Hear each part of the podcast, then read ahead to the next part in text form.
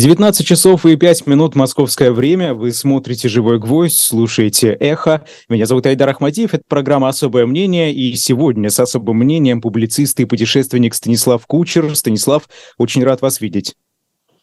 Здравствуйте. И очень рад вас видеть. И поздравляю всех, ну и вас, разумеется, всех, кто нас смотрит, с днем рождения, точнее, с днями рождения двух Владимиров. 85 да. лет сегодня Владимиру Высоцкому и 45 лет, как вы прекрасно знаете, Владимиру Зеленскому. Если честно, я сам до а, вчерашнего вечера не знал, когда у Владимира Зеленского день рождения. А, и а, узнав сегодня, что в один и тот же день с Владимиром Семеновичем Высоцким, ну, короче, мне кажется, что в этом можно и нужно, наверное, даже искать и находить некий символизм. А давайте попробуем их найти, вот, ну, чтобы для понимания, потому что не, не, не каждый, кто нас э, смотрит или слушает, понимает, о чем вы говорите. Вот какие символизмы? Э, не, ну смотрите, на самом деле нет. На самом деле э, я вчера вечером, у нас же сейчас, я в Штатах, у нас, соответственно, сейчас 11 часов, у вас уже вечер там, да, э, поэтому, когда Вообще для меня просто Высоцкий – это особенный совершенно человек и особая не просто особая фигура, да, понятно, что мне было 8 лет, когда он умер, я очень хорошо помню этот день, мы с отцом тогда пошли в кино на фильм «Вертикаль», в котором он сыграл, сыграл главную роль. И м- несмотря на то, что мне было 8 лет, у меня очень сильно тогда поразило, поразили песни, поразило откро... поразила откровенность Высоцкого, поразила а, такая одновременно м- доходчивость, доходчивость эмоций, которая была в его песнях. И вот эти бородатые мужики, которые лезут в горы, которые поют эти песни, не знаю почему, на меня это произвело очень сильное впечатление тогда. И когда мы 25 июля 80-го года э, вернулись из кино домой, то у отца дома раздался звонок, он взял трубку, ему сообщили, что Высоцкий умер. И я очень хорошо помню его реакцию. Он был просто поражен. Он потом звонил друзьям, знакомым, и это была трагедия. И для меня, мне было совершенно непонятно, как этот человек, вот у него было 8 лет еще раз, да, вот этот мужчина, который только что там с бородой, такой молодой, и как он может быть, как он может умереть. А, но еще больше меня, конечно, поразило то, какое впечатление это произвело на огромное-огромное количество людей. Отец шел по Питеру, и э, я помню, кто-то его остановил и просто говорит, мужик, ты знаешь, что Высоцкий умер, да. То есть это было очень мощно. Ну, а потом уже, когда мне было лет 15-16, э, я начал слушать и вслушивался в его песни. И, ну, конечно, это был такой шансонье всей Руси. Это действительно был человек, э, там, пророков нет в Отечестве своем. Но, конечно же, вот я не знаю, ну, там, возможно, вы не так, э, не, не в курсе, не слушали, но если вы хотите, на самом деле, понять э, вот степень того, как этот человек влиял на страну, на огромное количество людей. Мы на самом деле не знаем еще, какую роль тот же самый Высоцкий сыграл в том, что Советский Союз прекратился тогда, когда он прекратился. Но в том, что он, конечно, был совестью, эм, таким мощнейшим будильником, который на самом деле пробуждал очень многих спящих, это абсолютный факт. И вчера просто поздно вечером я там даже срифмовал какие-то ощущения, написал у себя в Фейсбуке. И, конечно же, его сейчас очень-очень не хватает. Понятно, что любое рассуждение о том, где бы он был, что бы он делал, это все редкий бред, потому что ну, потому что история не знает сейчас, как минимум, сослагательного наклонения, где-то в параллельных мирах мы можем думать. Но а, тот случай, когда сами мысли, мне кажется, о том, что бы делал Высоцкий сейчас, что бы он говорил, а, как бы он хрипел свою правду, а, уже одни эти размышления очень полезны. И уже эти размышления могли бы разбудить очень многих из тех, кто а, сомневается, например, в той же самой России. А, Высоцкий безумно остро чувствовал фальш, ложь, ненавидел это, да. Ну, послушайте его песню «Я не люблю» просто. И поэтому, повторяю, вот Высоцкий сегодня, на мой взгляд, даже отсутствуя, да, а вот каждый человек, кто просто вспомнит о нем сегодня а, и поставит хотя бы несколько его песен, он может, ну, вплоть до того, чтобы пересмотреть свои взгляды на происходящее. Я лично знаю людей, которые в свое время, одного парня, который там шел записывался в «Единую Россию» еще э, там лет 10 назад, услышал Высоцкого «Баллада о борьбе» песню и развернулся, ушел. И сейчас, кстати, иноагент и за пределами нашей страны.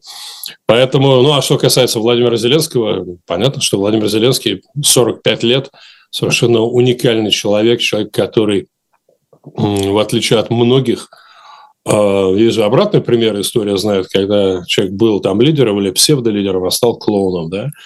А, Зеленский просто не просто там из комедианта стал лидером, а это видно, это слышно, потому что он говорит, прошел мощнейший э, путь внутренней трансформации, при этом оставшись, как мне кажется, тем, кем он всегда был. Таким просто парнем со стержнем, очень чутко понимающим и чувствующим происходящее в мире. И, безусловно, этот человек показал, э, что он заслуживает глубочайшего уважения. Поэтому символизм искать, находить. Ну, вот так получилось, да, оба 25 января. И прекрасный повод в этом есть, сказать да. несколько слов о каждом из них. Да. А, ну, а, прежде чем мы приступим к нашей основной части разговора, традиционная реклама на shop.diletant.media а, можно купить э, превосходную книгу из серии «Страдающие средневековье». Называется она «Истинная правда». А, о, значит, каковы, каковы особенности поведения и речи обвиняемых в зале суда а, на материале архивов Парижского парламента, Королевской тюрьмы Шатле, а, церковных и синериальных судов, исследуются проблемы взаимоотношений судебной власти и простых обывателей во Франции эпохи позднего Средневековья. Вот как воспринимают судьи собственную власть, чем они сами, что они сами знают о праве, судебном процессе, институте обязательного признания и так далее. А книга Ольги э, Тагоевой отвечает э, значит, на многие из этих вопросов, поэтому переходите на shop.diletant.media. Книга «Истинная правда», пока она есть, э, заказывайте в любую точку планеты. Станислав, ну вот отталкиваясь, да, вот этой рекламки небольшой, а кто такие сегодняшние... От страдающего российские... средневековья. Вот страд... ну, в том числе, да, в том числе. Помните, да, у такого замечательного польского публициста-писателя Станислава Ежелеца и замечательная фраза о том, что у каждого века свое средневековье. Это правда, да. А, хорошо, но вот а, в чем сегодняшнее средневековье России? Как вы его можете сформулировать? Средневековье не надо сформулировать, его надо наблюдать, видеть. А, мне кажется... Хорошо, какие признаки его вам видны? Я думаю, что абсолютно те же самые признаки, которые видны вам, которые видны э, знаю, миллионам людей, в том числе тех, кто, э, несмотря и вопреки, э, наслаждается этим самым средневековьем. Да? Это очень простые признаки. Это жизнь по принципу «кто кого поймал, тот того и поимел». Это жизнь по праву сильного. Это убежденность в том, что люди и каждый человек в отдельности – это глубоко порочная тварь, и поэтому самое главное в этом мире – это просто выжить, застолбить свое место под солнцем, а, в том числе за счет других. И вот эта философия, она, на мой взгляд, сейчас, ну, на мой взгляд, мне кажется, это просто вода мокрая, трава зеленая, воздух прозрачный в основном. А это объективная реальность. Вот эта философия, она восторжествовала а, во второй половине десятых годов уже, ну и, собственно говоря, после начала а, войны в Украине – она не просто восторжествовала, а она, она поднята на знамя.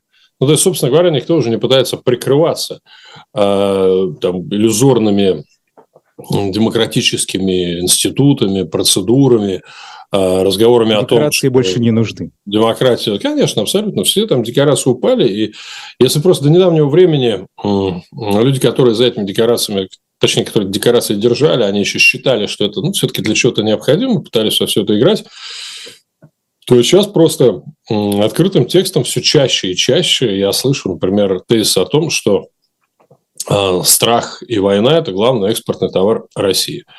И мне довольно печально слышать, я это слышу от своих, э, в том числе, знакомых, от, э, в том числе от э, друзей детства, например. А, людей, которые ну, никогда вроде не были замечены в продвижения таких тезисов. А сейчас просто, ну, практически, посмотрите, например, что говорит официальная пропаганда, посмотрите на Маргариту Симонян, которая ну, практически прямым текстом говорит, ну, если мы больше ничего не умеем, то, э, значит, значит, мы покажем, значит, это должно быть, э, значит, вот, значит, это. То есть мы больше ничего не умеем, поэтому Поэтому вот это. А практически то же самое ведь... слышу в эфирах федеральных каналов, а да. мне а, приходится время в большом количестве. Смотреть. Ну, но вы, знаете, ведь проблема в том, что Россия большая страна, это э, десятки миллионов человек и совершенно разных людей. Вот э, подводить всех под такое средневековье, это, наверное, не совсем О. правильно. Вот что делать тем людям, которым это средневековье совершенно не по душе, они хотят другого мира и другой жизни, но им приходится либо приспосабливаться, либо вот э, какой-то там кухонный протест организовывать, да, и, и, и все на этом. Вот что, что ну, им Смотрите, э, во-первых, я, безусловно, не подвожу всех россиян, как вы выразились, там под понятие средневековья. Нет, когда я говорю о средневековье, я говорю о средневековых нормах, о средневековых э, взглядах, о средневековом мировоззрении, которое продвигается правящей верхушкой, захватившей власть в стране в определенный момент группировкой. Да? А совершенно понятно, что огромное количество россиян э, жертвы, заложники этих людей, этой власти. А, ну, опять же, все эти картинки известны с детства по там, старым простым фильмам э, про то же самое средневековье. Ну, достаточно почитать приключенческую литературу, посмотреть какие-нибудь там, не знаю, Айвенга, Стрелы Робин Гуда и так далее. Кстати, там, опять же, песни Владимира Семеновича Высоцкого звучат. Смотрите, вопрос, что делать, э, не ко мне. Э, я не имею права, э, живя сейчас в Америке, советовать россиянам, что делать. А единственное, что я могу сказать со своей стороны, это, ну или что я, например, сам делал всю свою сознательную жизнь, это делать то, что, на твой взгляд, возможно, и то, что ты сам считаешь нужным, важным и актуальным. В меру своих способностей, талантов и э, возможностей, на самом деле. Да? То есть э, у, каждого своя э, степень возможного. Вот э, Алексей Навальный показал свою степень возможного, что он мог и что он может, и на что он готов пойти. Илья Яшин показал, Володя Карамурза показал, множество других людей, менее знаменитых, показали там свою степень возможного. Я, упаси Господи, не призываю каждого следовать их примеру, совершенно не каждый должен быть героем, наконец, я абсолютно уверен, что далеко не каждый а, из тех, кто там против Путина, при этом верит в точнее, против путинизма, да, это правильнее, а, ну, например, верит и является сторонником тех же самых оппозиционеров. А, нет, э, ну, просто, мне кажется, очень полезно каждому человеку начать э, в какой-то момент, извините за вот эту проповедь, жить осознанно, да, то есть просто спокойно перетрясти храм собственных убеждений, понять, что в тебе э, из программ, заложенных в тебя семьей, школой, телевизором, радио, газетами, интернетом и так далее и тому подобное. А, и пересмотрев все вот эти программы, поняв, кто и когда в тебе начинает просыпаться, говорить, оценивать, реагировать на происходящее, вот провести такую самоинвентаризацию. После того, как ты проводишь эту самоинвентаризацию, ты понимаешь, что ты хочешь с собой оставить из того, что в тебя заложено программами, да, а что ты хочешь избавиться. И на основе этого уже определить, что ты вообще хочешь в этой жизни. И дальше жить и действовать.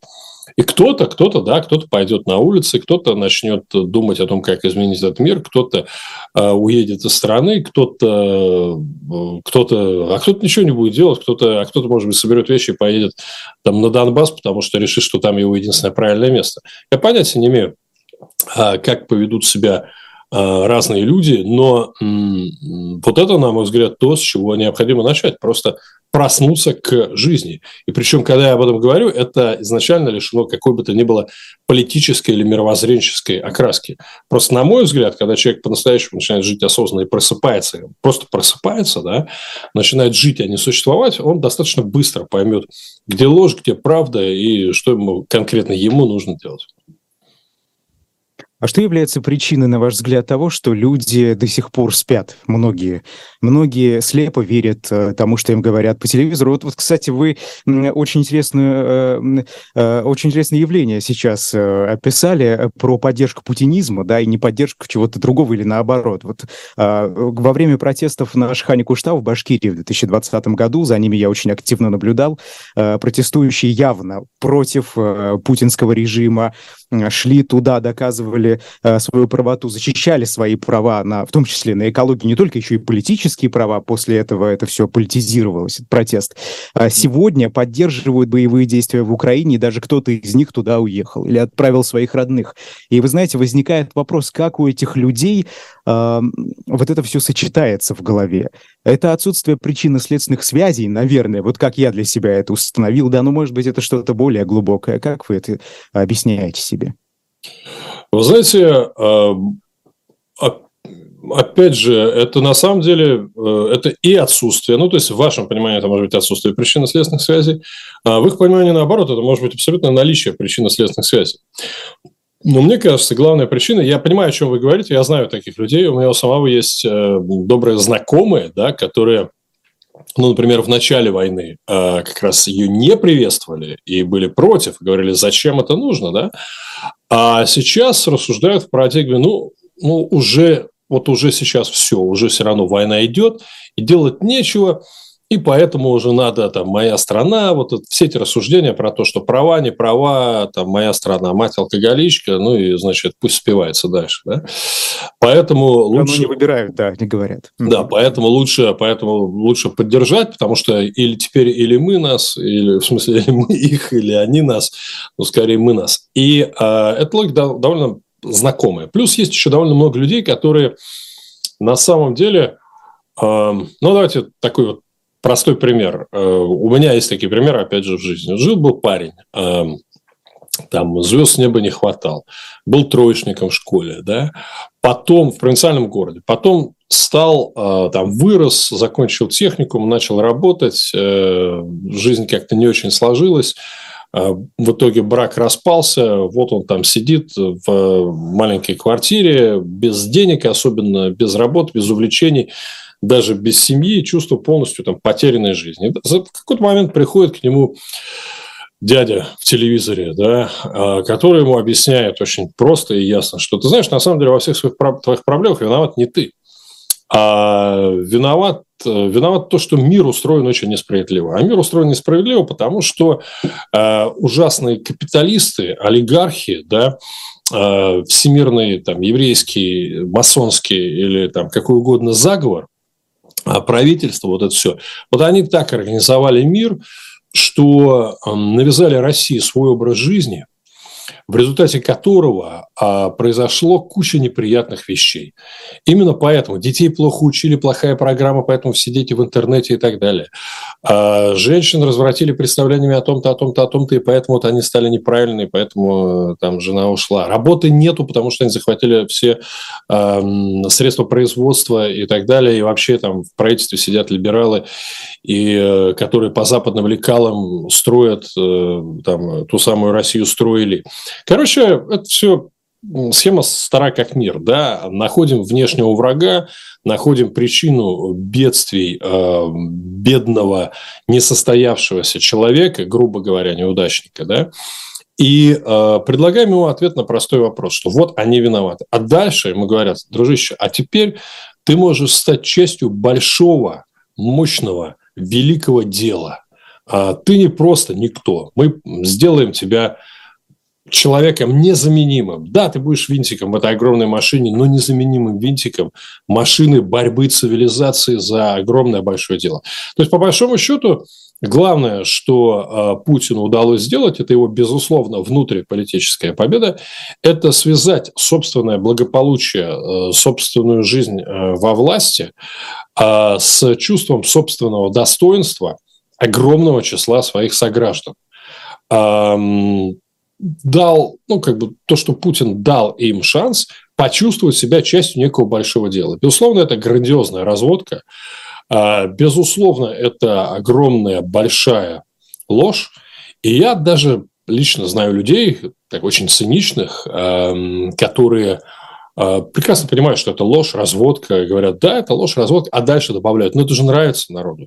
Но это же такому количеству людей нравится. Раз они ведутся, значит, им нравится. А раз им нравится, мы просто даем, что, мы просто даем то, что им нравится. Мы даем им смысл.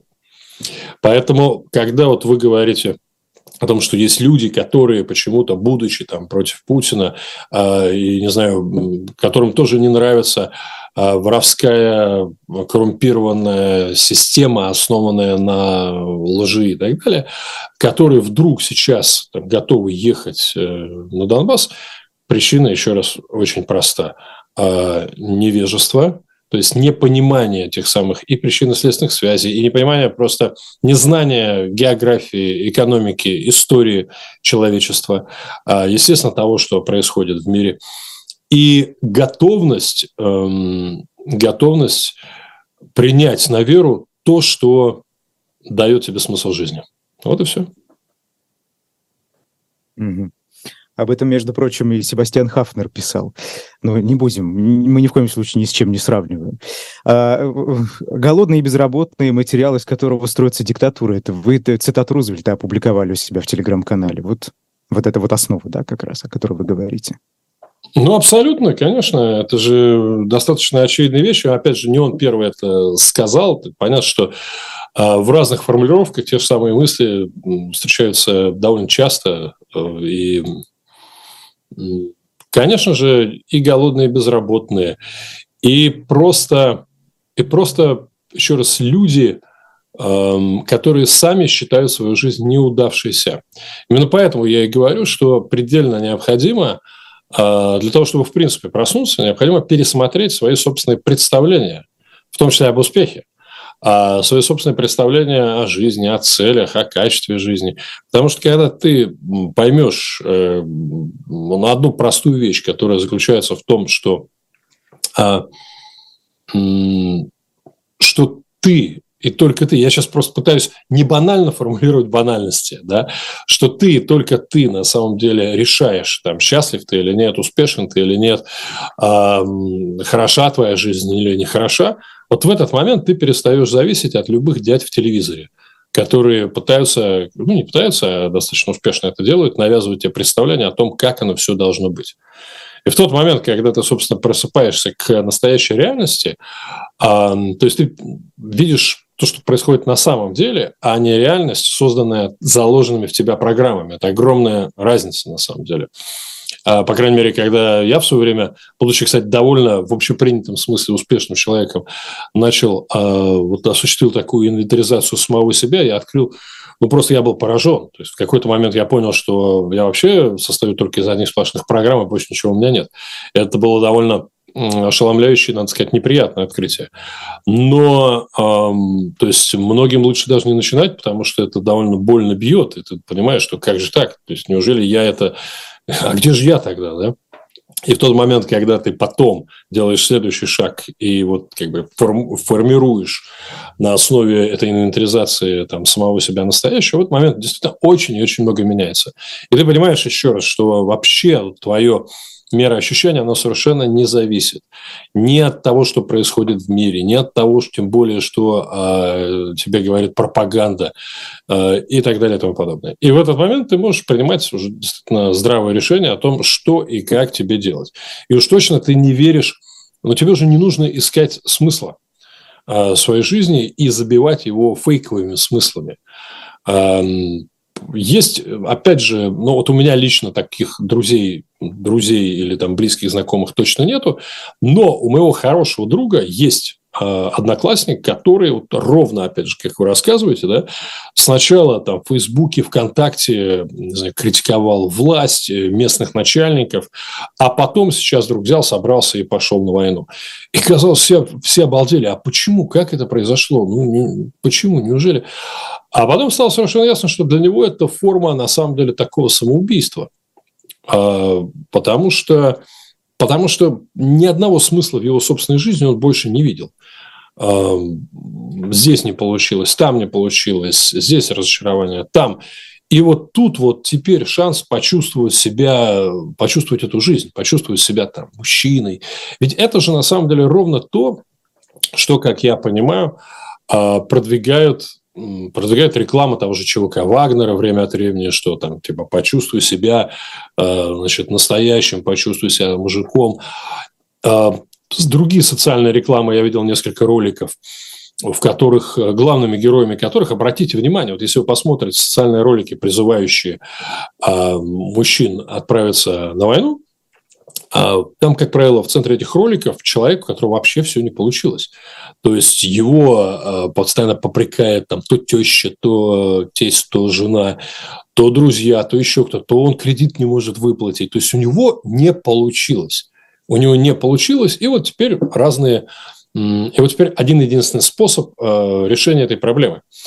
Э, либо решение финансовой проблемы, либо решение психологической проблемы. Вот отправляйся на войну. И... Вы знаете, очень опасно, когда человек себя. решает свои собственные проблемы, удовлетворяет какие-то потребности, э, при этом угрожая жизни других людей. Абсолютно, не, абсолютно. Слушайте, это вообще об этом, об этом речи не идет. Но тут как раз и встает вопрос, что для человека, который в этот момент принимает для себя такое решение, к сожалению, к величайшему, в его системе координат э, вопроса «так я же иду убивать» вообще нету. Понимаете? Потому что для него существует, благодаря, еще раз говорю, э, завесе в виде его абсолютного невежества, непонимания того, что происходит, э, совершенно четкий тезис, что там враги, и все. И он не разбирается, настоящие враги, не настоящие, откуда эти враги появились, кто их создал. А для него просто существует тезис, который он легко принимает без какого-либо критического анализа. А скажите, доносительство – это как раз тоже э, инструмент участия в этой жизни, получения какого-то смысла, потому что вот, э, э, как пишет «Медуза», иностранный агент, доносы, доносы, угрозы начальства и давление силовиков – это методы, которыми в вузах сейчас избавляются от преподавателей, выступающих против боевых действий. И мы с вами слышали о большом количестве случаев, когда учитель на ученика, ученик на учителя, чуть ли не на родственников своих пишут доносы люди. Такое, наверное, было всегда, но вот сейчас сейчас это все чаще и чаще в медийном поле появляется по э, понятным совершенно причинам. Конечно, сложно говорить, больше этих доносов стало или меньше, может, просто больше внимания им уделяют, но все же, это вот тоже такой способ, да, если не поле боевых действий, то вот ручка и бумага. А, прекрасный вопрос. А, на меня за мою жизнь написали четыре открытых доноса. Ну, то есть, открытых – это те, о которых я сам знал, да. Из них э, два я читал просто. А, а двух знаю доподлинно от тех людей, которые, собственно, меня вызывали. Э, один донос был в институте как раз, когда я сам был студентом. Там следующий донос был э, много лет спустя, а, когда я там, был корреспондентом большого медиа. Э, и пару доносов были, когда я был начальником большого медиа.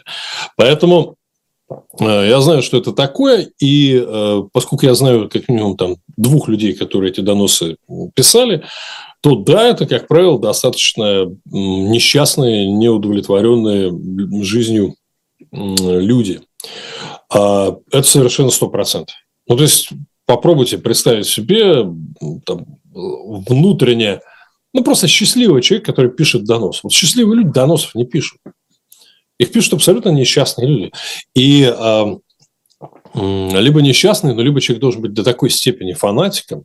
Но опять же, фанатик, как мне кажется, он возьмет и там, скажет э, человеку в глаза. То есть, условно, если кто-то считает, там, не дай бог, вас там предателем, да, то он придет вам и лично скажет, что ты такой секой, значит, предатель. А это фанатик, тот, тот, который верит в правоту своего дела. Если человек пишет донос, тем более там анонимный, а большинство доносов все-таки анонимные, эм, или как минимум, да, если человек там пишет в органы такой-то, такой-то, но, понятно, подразумевается, что его имя не будет разглашено, то ну, априори это означает, мне кажется, что человек глубоко несчастен. И несчастных людей много. Ну, конечно, это еще способ сведения счетов с там, более, опять же, э, не знаю, однокурсник успешный, веселый, классный, завидуешь ему, а если он еще вдруг у тебя девушку увел или там парня, ну, все понятно. А на тему природы, на тему природы эм, доносительства, написанные научные работы на основании, разумеется, того, что происходило в Советском Союзе в сталинские времена, да не только в Советском Союзе. Поэтому я, но вы мне напомнили о другом. Сегодня же у нас еще и День студента, ко всему прочему.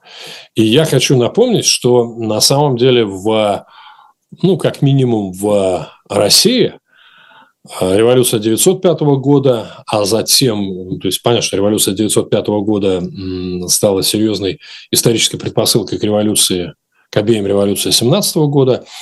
Так вот, революция 905 года, в свою очередь, а, предпосылкой к ней э, стали события 1800, если не ошибаюсь, 89 года а в Питере, когда студентам запретили отмечать свой праздник, э, тусоваться в городе. Начались первые серьезные демонстрации.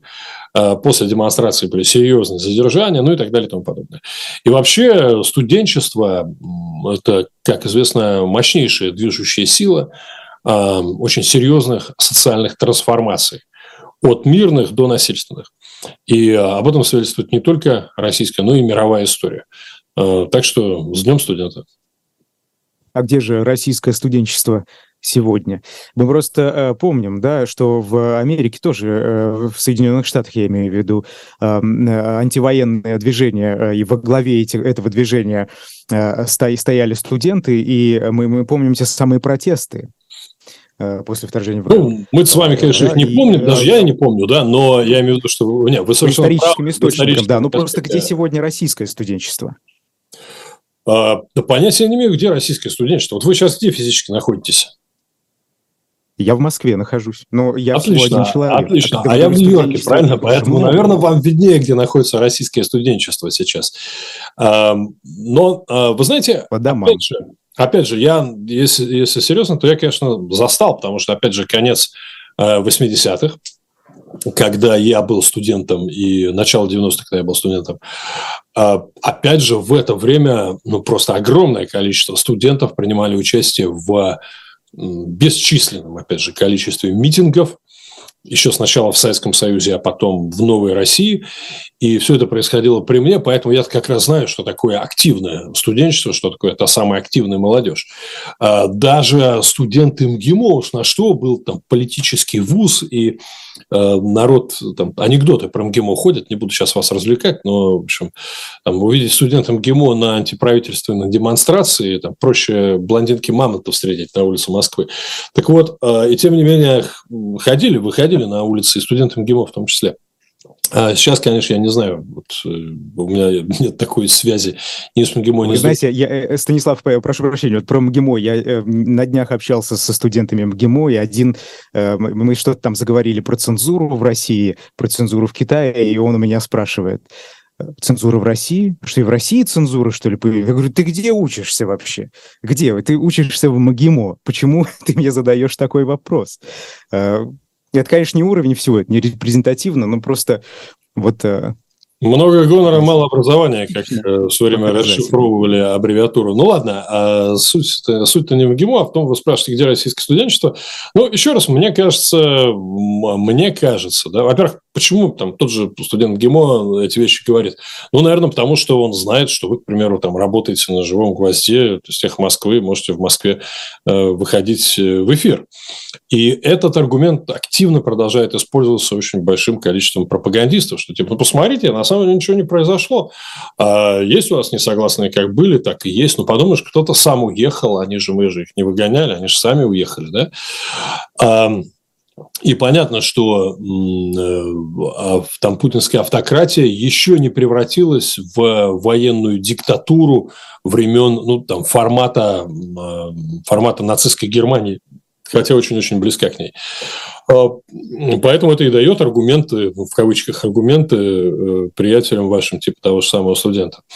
А что касается вообще, там, а где российское студенчество, ну, слушайте, ну, видимо, э, во-первых, видимо, очень сильно запугано, потому что кадры, э, как там ОМОНовцы, росгвардейцы, электрошокерами избивают студентов на улицах э, там, до бессознательного состояния, потом тащат в отделение, и что происходит там, вот, и кадры того, что происходит до отделения, и даже кадры того, что происходит в отделении, они, э, я думаю, облетели смартфоны э, миллионов людей, поэтому эти миллионы людей просто боятся. Огромное количество людей просто боится.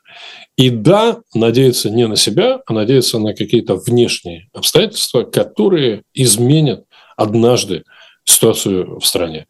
Плюс есть, естественно, очень много тех, кто э, свято верит и правильно верит, что, э, например, любой насильственный протест приводит к новому насилию, а в перспективу мирной борьбы, опять же, никто не верит. Вот Навальный пытался, боролся, и что, и к чему все это привело. Поэтому надо так спокойно, очень четко, спокойно понимать, что да, сейчас там Россия в положении, которое кто, кто угодно мог бы назвать безвыходным, кроме историков. Потому что, я думаю, любой человек, который... Историков или тех, кто просто интересуется историей. Я не историк, но, безусловно, много там, читал, много с кем общался. И, э, ну, смотрите, там, сколько времени распадалась Римская империя там, не один век. Понятно, что сейчас все происходит э, сильно быстрее, но тем не менее.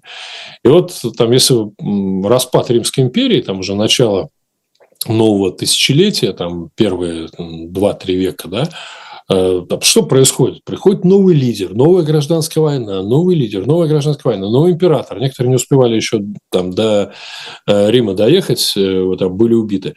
И это происходило там, постоянно. То, что происходит сейчас с Россией, для нас с вами, для нашей жизни, конечно, это огромный э, там, отрезок жизни, допустим, 20 путинских лет или особенно уж последний год этой э, преступной и позорной войны. Но, э, опять же, надо просто спокойно понимать, что в масштабах там, истории, даже новейшей, это все равно просто мгновение. И когда ты смотришь э, с этой точки зрения, ты немножко проще относишься к тому, что не все происходит так быстро. И я абсолютно уверен, что российское э, студенчество еще о себе напомнит. Но вот даже если посмотреть на более близкий пример, а не Римскую империю, Советский Союз, 70 лет, ну, в рамках одной человеческой жизни. Да. Вся история. Конечно. Ну, кстати, кстати обошлось, страны. между прочим, Советский Союз все-таки развалился ну, без активного участия студентов. А, я считаю, что, безусловно, ну, изначально порочная система, а с другой стороны, верхушка как бы уничтожили Советский Союз значительно быстрее, без всяких э, насильственных революций, без всяких большевистских э, ячеек, э, без тайных обществ. Просто, вот просто уничтожили не без помощи извне, безусловно, но тем не менее. Э, у нас э, в России есть, оказывается, основы культурной политики. Но в целом, как бы об этом когда-то-то говорили, да, но вот сейчас, сегодня особенно актуально, потому что Владимир, по, по указу Владимира Путина э, в основах культурной политики закрепили брак как союз мужчины и женщины. Ну, собственно, что у нас написано и в новой редакции Конституции. Вы знаете, это все э, напоминает попытки построить государственную идеологию да, вот это все антизападное. Э, скажите, удается у российской власти эту идеологию? Вообще есть эта идеология сегодня? Как-то она э, конструируется? Вы это видите, эти процессы? Или все слишком разбросано и никак это в какую-то единую э, сущность невозможно? Сложить. Процессы, процессы я, как и каждый нормальный человек, разумеется, вижу. А другое дело, что поскольку формированием российской идеологии заняты не профессионалы, а ну, мы имеем то, что мы имеем. Единственная внятная идеология сейчас – это антизападничество. Все. Вот всю российскую идеологию можно свести к одному слову – антизападничество. А, при этом что такое Запад, мало кто понимает, потому что понятно, что там Америка, там Соединенные Штаты Америки, я имею в виду, да, и даже Канада – это разные подходы к большому количеству проблем, не говоря уже о Норвегии и Италии или там странах Восточной Европы. А, скажите, вот если антизападничество, то это славянофильство или нет? Вот сегодня. Вы понимаете, славянофильство, э, ну, в какой-то степени, в какой-то степени, наверное, это можно назвать славянофильством, но только в какой-то, с очень большой оговоркой, потому что если сейчас взять и разбудить славянофилов там, конца XIX века и показать им сегодняшнюю российскую элиту, то в их восприятии эта сегодняшняя российская элита, безусловно, будет воплощением всего худшего, что только накопил Запад за всю свою историю. Почему? А, Ну как, почему? Потому что, потому что эти люди, ну, во-первых, там э, они, мягко говоря, не бессребреники. Да? Все эти люди а, являются собой продукт э, использования исключительно капиталистических э, технологий наживы грубо говоря, да. А что из себя представляет там сегодняшняя Россия? Это в экономическом смысле, это субъект государственно-монополистического капитализма. Того самого государственного монополистического капитализма, которым, например, меня на первом курсе э, Института международных отношений пугали наши преподаватели. А, говоря о том, что государственный монополистический капитализм – это то, что построено в Соединенных Штатах Америки. И вот сейчас я прекрасно понимаю, что, конечно же, государственный монополистический капитализм в его, в его еще раз худшем воплощении а, вместе с э, тем самым там, военно-промышленным комплексом – это то, что построено в путинской России. И, безусловно, все те люди, которые сейчас э, там э, обвиняют Запад во всех грехах, вплоть до подготовки Третьей мировой, как тот же Медведев, это абсолютные бенефициары того самого государственного монополистического капитализма и э, всей ну, всего западного, что можно представить. Ну, это, слушайте, это уже стало банальностью. Ну, найдите на них хотя бы хоть что-то э, русское и российское. Вы что, видите, что там Медведев ходит в э, рубище, э, в лаптях, или хотя бы на нем есть хоть что-то вообще российское, вот просто на человеке надето, да? он пользуется чем-то российским. Ну, подождите, но они же стараются, вот если не Россия, ну, Беларусь, да, такой союзник э, ближайший. Э, вон у Лукашенко Apple MacBook или как у, какой у него там компьютер стоял на столе в офисе президента, убрали и поставили туда, как они говорят, чисто белорусский компьютер. Ну, стараются же. Заменяют же. Ну, пусть стараются, слушайте, пусть стараются. К великому сожалению, у этих людей было, э, ну, у Лукашенко, кстати, было больше времени, да, а у Путина было, ну, все-таки 20 лет. Там сегодня, на сегодняшний момент 23 года, но хорошо, там 20 лет на то, чтобы м, вложить миллиарды, какие миллиарды, триллионы нефтедолларов. Напомню, что Россия в э, нулевые десятые годы получила денег – от продажи нефти больше, чем, ну, больше, чем когда-либо в истории там, Советского Союза или а, больше, чем когда-либо поступало в казну Российской империи. И, а, конечно же, эти деньги, естественно, можно было вложить в модернизацию экономики, в создание абсолютно самодостаточной, независящей а, от там, хваленого, ужасного, коварного и так далее Запада. Да? То есть они могли сделать все, что угодно – для того, чтобы превратить а, Россию а почему в передовую, самостоятельную там, и так далее державу. Они, они, они, они не хотели антизападничества, получается? Почему не сделали-то? Вот были деньги. Были ну, во-первых, потому что они не хотели никакого антизападничества, они хотели быть частью мировой системы. А, и потом, что это пошло не так. Во-вторых, э, во-вторых, потому что они просто не умели. Даже если бы они захотели, они бы не смогли. Потому что, к величайшему там, сожалению для России, ну, те люди, которые пришли в начале нулевых к управлению страной во всех сферах, я сейчас имею в виду не только политику, хотя, безусловно, все начинается с политики, они просто посредственности. Ну, посмотрите, там, они поразгоняли всех личностей, они по э, там, не знаю, вот все, что выше определенно, все колоски, которые были чуть выше, да, они э, уничтожались, э, поедались, и в итоге, конечно же, создана система, та самая вертикаль власти, в которой никто никому, никто из тех, кто стоит ниже, не может сказать э, начальнику, что, извините, а вы не правы, давайте сделаем иначе. Все смотрят друг другу э, в рот, в лучшем случае э, хвалят начальников. Ну, это просто абсолютно порочная система сама по себе. Поэтому, и, мне кажется, это им самим очевидно. Я вас представил как путешественника. Да? Вы а, что, что, безусловно, неверно, потому что путешественник... Путешественники это, конечно же, там, это Федор Конюхов, да, это в прошлом Виталий Сундаков, это Миклух Макла, это те люди, которые профессионально путешествуют, зарабатывают тем самым деньги. А я путешественник скорее в том плане, знаете, как вот э, вас психология часто просит, характеризуйте себя, да, вот кто вы, там, игрок, путешественник, наблюдатель. Я путешествую. Ну, у вас есть основания так себя характеризовать. Безусловно, хорошо? безусловно, да. довольно много путешествовал да. и продолжаю это делать. Вот, Станислав, почему это интересно сейчас? Вот вы говорите про россиян, да, конформизм их отличает, Вот или не отличает? Вы же разговариваете, вы же, вы же видите этих людей в других странах, в разных частях uh-huh. света. И вот э, у нас в чате люди тоже интересуются. А что это? Вот это такая российская черта, вот такой конформизм в подобных условиях, э, э, это чинопочитательство, если я правильно это называю, да? Это только российская черта. Во-первых, во-первых, давайте так. Э, вообще нет, как мы знаем, э, российских, американских, украинских, французских там и прочих черт. Да? Есть качество человеческой натуры, которое у нас в каждом из нас есть все абсолютно. Вот в каждом из нас, кого не возьми, есть самые разные а, человеческие качества. Дальше вопрос в тех условиях, которые общество в определенный момент создает, сначала общество, а потом его правители, да, для того, чтобы те или иные качества проявлялись. А в одной атмосфере проявляется лучшее, что в нас есть, а в другой атмосфере проявляется худшее, что в нас есть. А виновато общество в том, что пришли к власти такие правители? Безусловно, виновато. А дальше, собственно говоря, дальше происходит то, что эти правители навязывают определенную повестку, определенное мировоззрение с помощью инструментов пропаганды, которые есть в их руках. Единственное эффективное, что построил путинизм за 22 года своего правления, это пропагандистская машина. Это, собственно, единственный эффективный инструмент, единственное достижение. А, и эта машина работала и работает очень эффективно.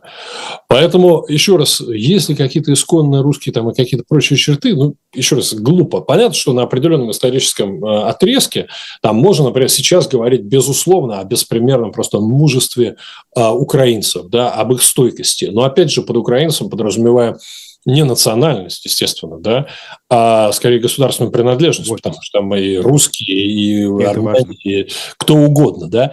А Это то важно. же самое относится и к России. В России среди тех, кто там лежит задницу и, э, не знаю, готов э, и готов на все ради обретения тех самых смыслов, есть люди самых-самых разных национальностей.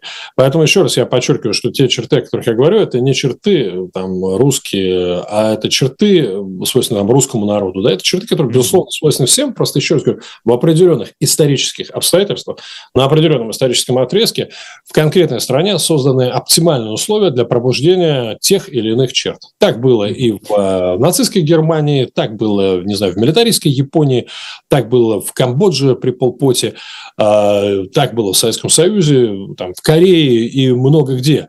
А может это произойти, пробуждение худшего в других странах, странах, там, которые сегодня считаются иконами демократии, в тех же самых Соединенных Штатах. А я об этом здесь много со своими американскими коллегами говорю. Конечно, может. Да, конечно, может. Никто ни от чего никогда не гарантирован на 100%. Но конкретно сейчас мы имеем то, что происходит в России. И это беспокоит нас всех по понятным причинам больше всего. И потому что э, вы в Москве, а я в России прожил там абсолютно большую часть своей жизни. И потому что сейчас, да, это та страна и тот регион, э, в котором может начаться то, что приведет к Третьей мировой. Точнее, уже началось. Мы попытались э, разобраться в основах этого конформизма. Э, первую половину передачи об этом говорили. Кто только присоединился, потом можете в повторе прослушать. Но знаете, что интересно? Вы опубликовали э, крайне интересную статью на ГРИД «Россия после Путина». Что будет после Путина? Давайте вот об этом поговорим. Что будет после Путина? Вот как вы думаете, какие есть сценарии? Просто сейчас приходится часто об этом думать, о будущем. И э, редко, когда находишь основания полагать, э, представлять какой-то положительный сценарий развития. Потому что вроде бы и так, и так трудный путь.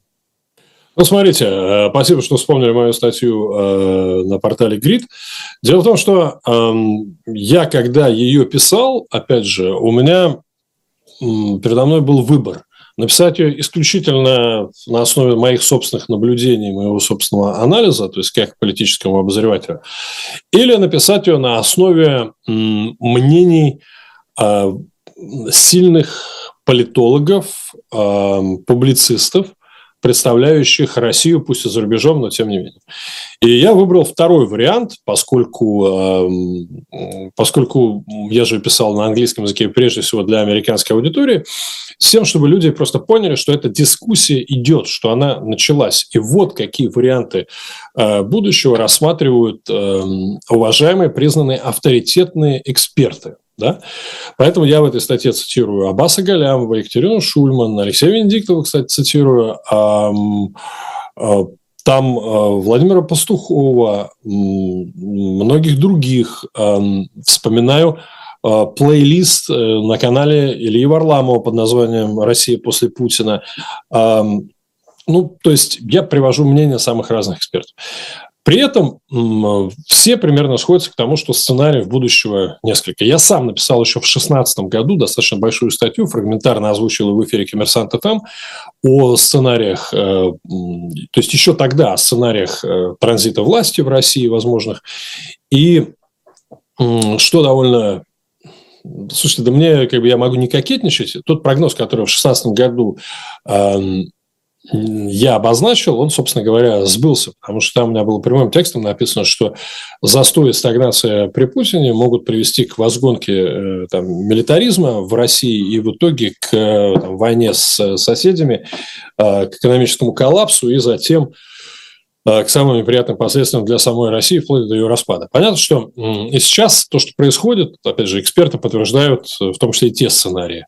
А, понятно, что сценариев несколько. Грубо говоря, есть сценарий относительно мирный и спокойный, при котором в какой-то момент при неизбежном там, военном поражении России часть элит э, просто приходит к тому же Путину и говорят ему, так, понятно, что он у нас символ э, войны, символ всей этой политики, поэтому давайте спокойно уходить, э, иначе придется уйти неспокойно. И происходит такой мягкий, спокойный дворцовый переворот, при этом для Путина придумываются там Э, стратегия какая-то выхода. Э, и ради того, чтобы это произошло, чтобы закончилась война, чтобы произошел этот транзит власти, конечно же, и там, западные партнеры, как любит называть э, Путин, соглашаются с этим и убеждают ту же самую Украину не идти до конца и не требовать там, суда над Путиным и так далее. Это все вполне себе возможный вариант. То есть такой мирный транзит власти людям из его окружение не замешанным в активнейшей поддержке войны, в милитаризме, в таком вот ультрапатриотизме и так далее. Да? Там фамилии... Ну, это мягкий вариант. Да, какие есть? Это еще? мягкий вариант, да. Есть, естественно, нет. Разумеется, есть, слушайте, более жесткий вариант. Более жесткий вариант – это э, продолжение там, попыток воевать до э, победного конца э, и начало той же самой борьбы за власть с участием уже самых разных группировках. Роман Анин об этом очень хорошо написал в большой статье для важной истории в начале, для важных историй в начале января. Я его тоже Вы называете это «Игра престолов». Да, э, да, да, да, совершенно верно. Это такая российские игры престолов. Э, обратите внимание, что у всех э, крупных игроков так или иначе есть уже свои частные армии. речь идет не только о ЧВК Вагнер, да, если идет, речь идет о там, гвардии Кадырова, да, речь идет о Росгвардии Золотого, есть, речь идет о, о там, военизированных подразделениях ФСБ, и речь идет о пока не заявивших о себе громко, но тем не менее частных армиях, которые есть практически у любой крупной российской госкорпорации. И, а, безусловно, это война, там, битва, война престолов, она может э, вылиться просто в такие разборки, а, я подбираю слово, потому что это даже не гражданская война, в которой есть белые есть красные, а в которой все против всех и каждый за себя. Это легко может э, быть будущим. Я думаю, что никто не хочет такого будущего для России. Но наиболее вероятно... Подождите, а получается, что э, такие военизированные группировки, например, как Пригожинская, Вагнер, разве они не, не все под Путиным? Разве это какие-то автономные структуры? Просто э, многие считают, что ну, без позволения. Нет, ну, смотрите, как не, ну естественно, Никак? естественно, естественно, они все формально и фактически они так или иначе находятся под людьми, которые, в свою очередь, под Путиным. Но мы с вами говорим о ситуации, в которой в какой-то момент эти люди, ну, во-первых, уже сейчас мы видим, что бульдоги вылезли из-под ковра и начинают выяснять отношения довольно публично. То, что происходит там между Пригожиным и Министерством обороны, и не только Министерством обороны. Ну, то есть мы это все наблюдаем. Кланы уже формируются и, э, опять же, публично заявляют о себе в какой-то а момент... может, это созданная Путиным такая система сдержек и противовесов? Ну, чтобы как бы контролировать всех, вот э, пожалуйста. Совершенно понятно, чтобы что они это, не объединялись, э, да? Совершенно понятно, что эта система создана достаточно давно, я имею в виду такая путинская сдержка, противовес, и то, что он выступает арбитром во всех спорах и в любых дискуссиях, но проблема в том, что Путин в любом случае не вечен, и вопрос не только в физическом возрасте, в принципе, он достаточно молодой по мировым меркам, да, а просто повторяю в том, что поражение, в военное поражение в войне с Украиной – а, на мой взгляд, будет являться просто концом Путина как политика. И его окружение это прекрасно понимает. Поэтому ровно в тот момент, когда окружение то самое поймет, что это поражение просто неизбежно, и вот-вот оно сейчас произойдет, а, вот ровно в этот момент э, бульдоги вылезут из-под ковра и, перестав уже воспринимать Акелу как Акелу, да, начнут э, выяснять отношения между собой. Это очень и очень вероятный сценарий. Но на сегодняшний момент, повторяю, вот прямо в моменте, сегодня мы с вами разговариваем, 25 января, э, конечно, самый вероятный сценарий на ближайшее будущее – это активнейшие попытки там Путина и его окружения всех вместе все-таки победить. Станислав Кучер. При том, что, извините, они никто ни разу не сформулировал, что такое для них победа. Это правда, это правда. А, Станислав Кучер, публицист с особым мнением. Меня зовут Айдар Ахмадиев. После нас э, слушайте и смотрите программу «Цена вопроса». Сергей Алексашенко, экономист и ведущая Лиза Аникина. А, не переключайтесь, как говорят, говорят э, на телевидении. До свидания.